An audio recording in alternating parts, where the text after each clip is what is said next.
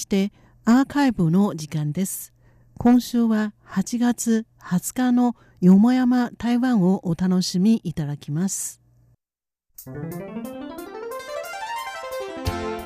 リスナーの皆様、こんばんは。よもやま台湾のコーナーです。よもやま台湾では、台湾の各地で起きた出来事、地方の情報を中心にお届けしております。ご案内は林慶長です。今週はまず、台湾の離島、金門島で行われるイベントからご紹介します。金門島では白鳥源平という古くから中秋の節句に行われる民族行事があります。白鳥源平は、博打の博、送り町の町、元旦の元、食べ物のお餅の餅と書きます。真ん中の上限という二文字を省略して、白平とも呼ばれています。これはもともと中国の福建省の南部において、中秋の節句にサイコロの手目で競い、中秋の節句の定番の食べ物、月餅をかける遊びです。昔、一般の庶民にとって、いつか官僚へ登用できることは人生最大の夢でしたから、子供に家境という官僚になる人を選出するための試験制度を分からせるため、白兵という遊びは6つのサイコロを同時に振るとき、その手目の組み合わせの出現率を各合格者の難しさのレベルに合わせて、送り帳の帳と元旦の元と書く上限と、標榜の棒と眼球の眼と書く棒眼、咲ると花と書く単価、進むと変死の死と書く紳士、選挙の京と人と書く巨人、優秀の衆と才能の才と書く秀才という6つのレベルで手目の組み合わせを分けました。その中、6つのサイコロが全て揃った手目が出るのを各合格者の中で最高レベルの証言とされています。赤く着作されている4の面の目が1つ足されて残った5つのサイコロの手目も揃っていないときは家居の中で一番簡単なレベルの秀才とされています。この遊びは占いの一種ともされていました。その年に家居を受ける人にとっては試験占い、そうでない人にとってはこれから一年の運勢を知る占いですから、中秋の節句に家族団らんの時、みんなで証言を出せるよう期待しながら楽しく白兵を遊んで、これから一年の幸運を願います。この遊びの起源ですが、それは国戦や帝政公が配下の兵隊をアモイに駐在させるとき、兵士たちが重州の節句にふるさとを恋しく思う気持ちをなくさめ、指揮を鼓舞するため、兵隊の指揮を担当する公局という人によって発明されました。400年近いの伝承を経て、金門島においては現在でもこの遊びが続いていますから、2011年に文化部に無形文化資産の民族行事部門に登録されました。2012年に金門中秋決定かけサイコロゲーム大会として交通部観光局が作った台湾イベントカレンダーに登録され、観光局が海外に宣伝する重要な観光イベントになりました。第14回を迎える金門県政府が開催する中秋白上限米大会は、先週、金門島にある人気スポット、新金門鎮総平所にて、指導式が行われました。新金門鎮総平所の書き方ですが、清い、金、門家の門、鎮圧の鎮、走行の層の旧字体、兵隊の兵、警察署の署と書きます。そこは、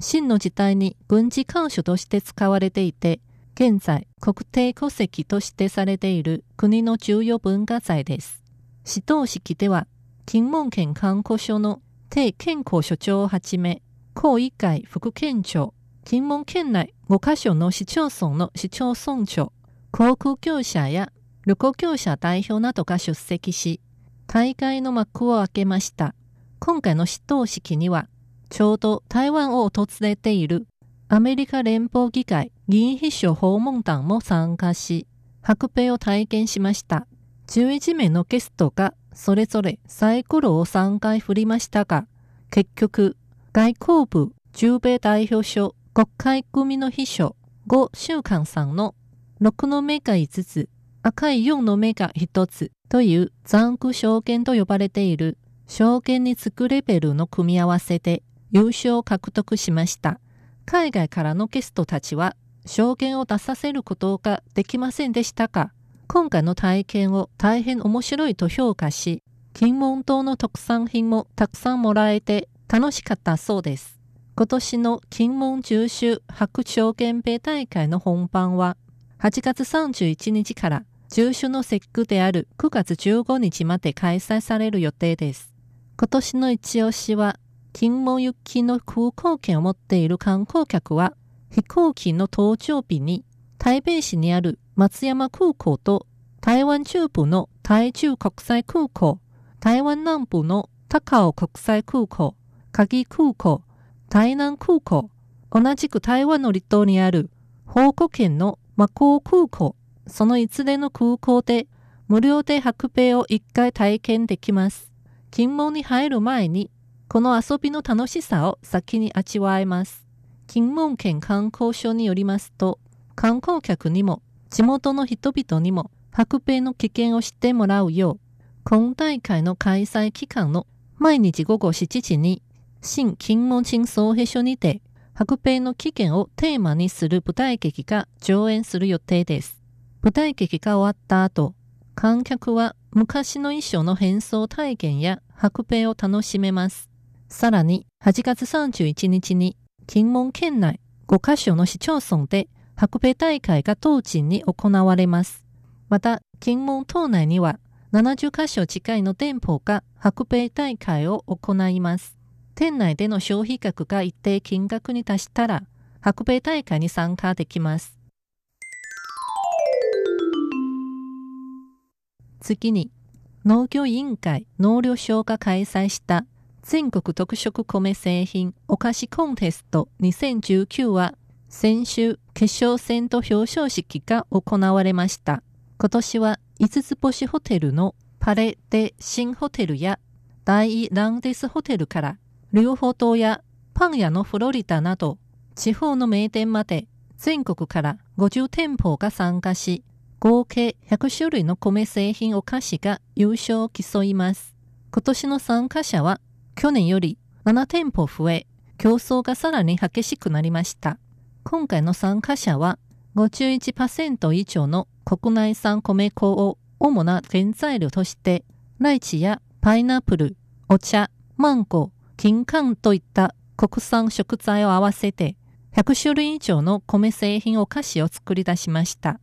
例えば、原住民族風味の豚肉の塩漬けが入ったクッキー、台湾茶の一種、四季春茶と分担とホワイトチョコレートで作ったチョコレートせんべい、台湾産ニンニクを使った焼き菓子など、出品されたお菓子はどれも工夫を凝らし、現在一般販売されている商品と違いますから、すでに買いが殺到しています。農業省の古純一所長は、コンテストで挨拶をした時は、昨年、台湾人は平均一人当たり44.5キロのお米を食べたか、それを値段に換算すれば、金額はそれほど高くはなかったから、米製品の発展の潜在能力が重要視されていなかった。でも、実は、お米の保湿性が高く、油を吸収する吸収率が低く、食感も非常に豊富なので、商品としての発展性が高いと説明し、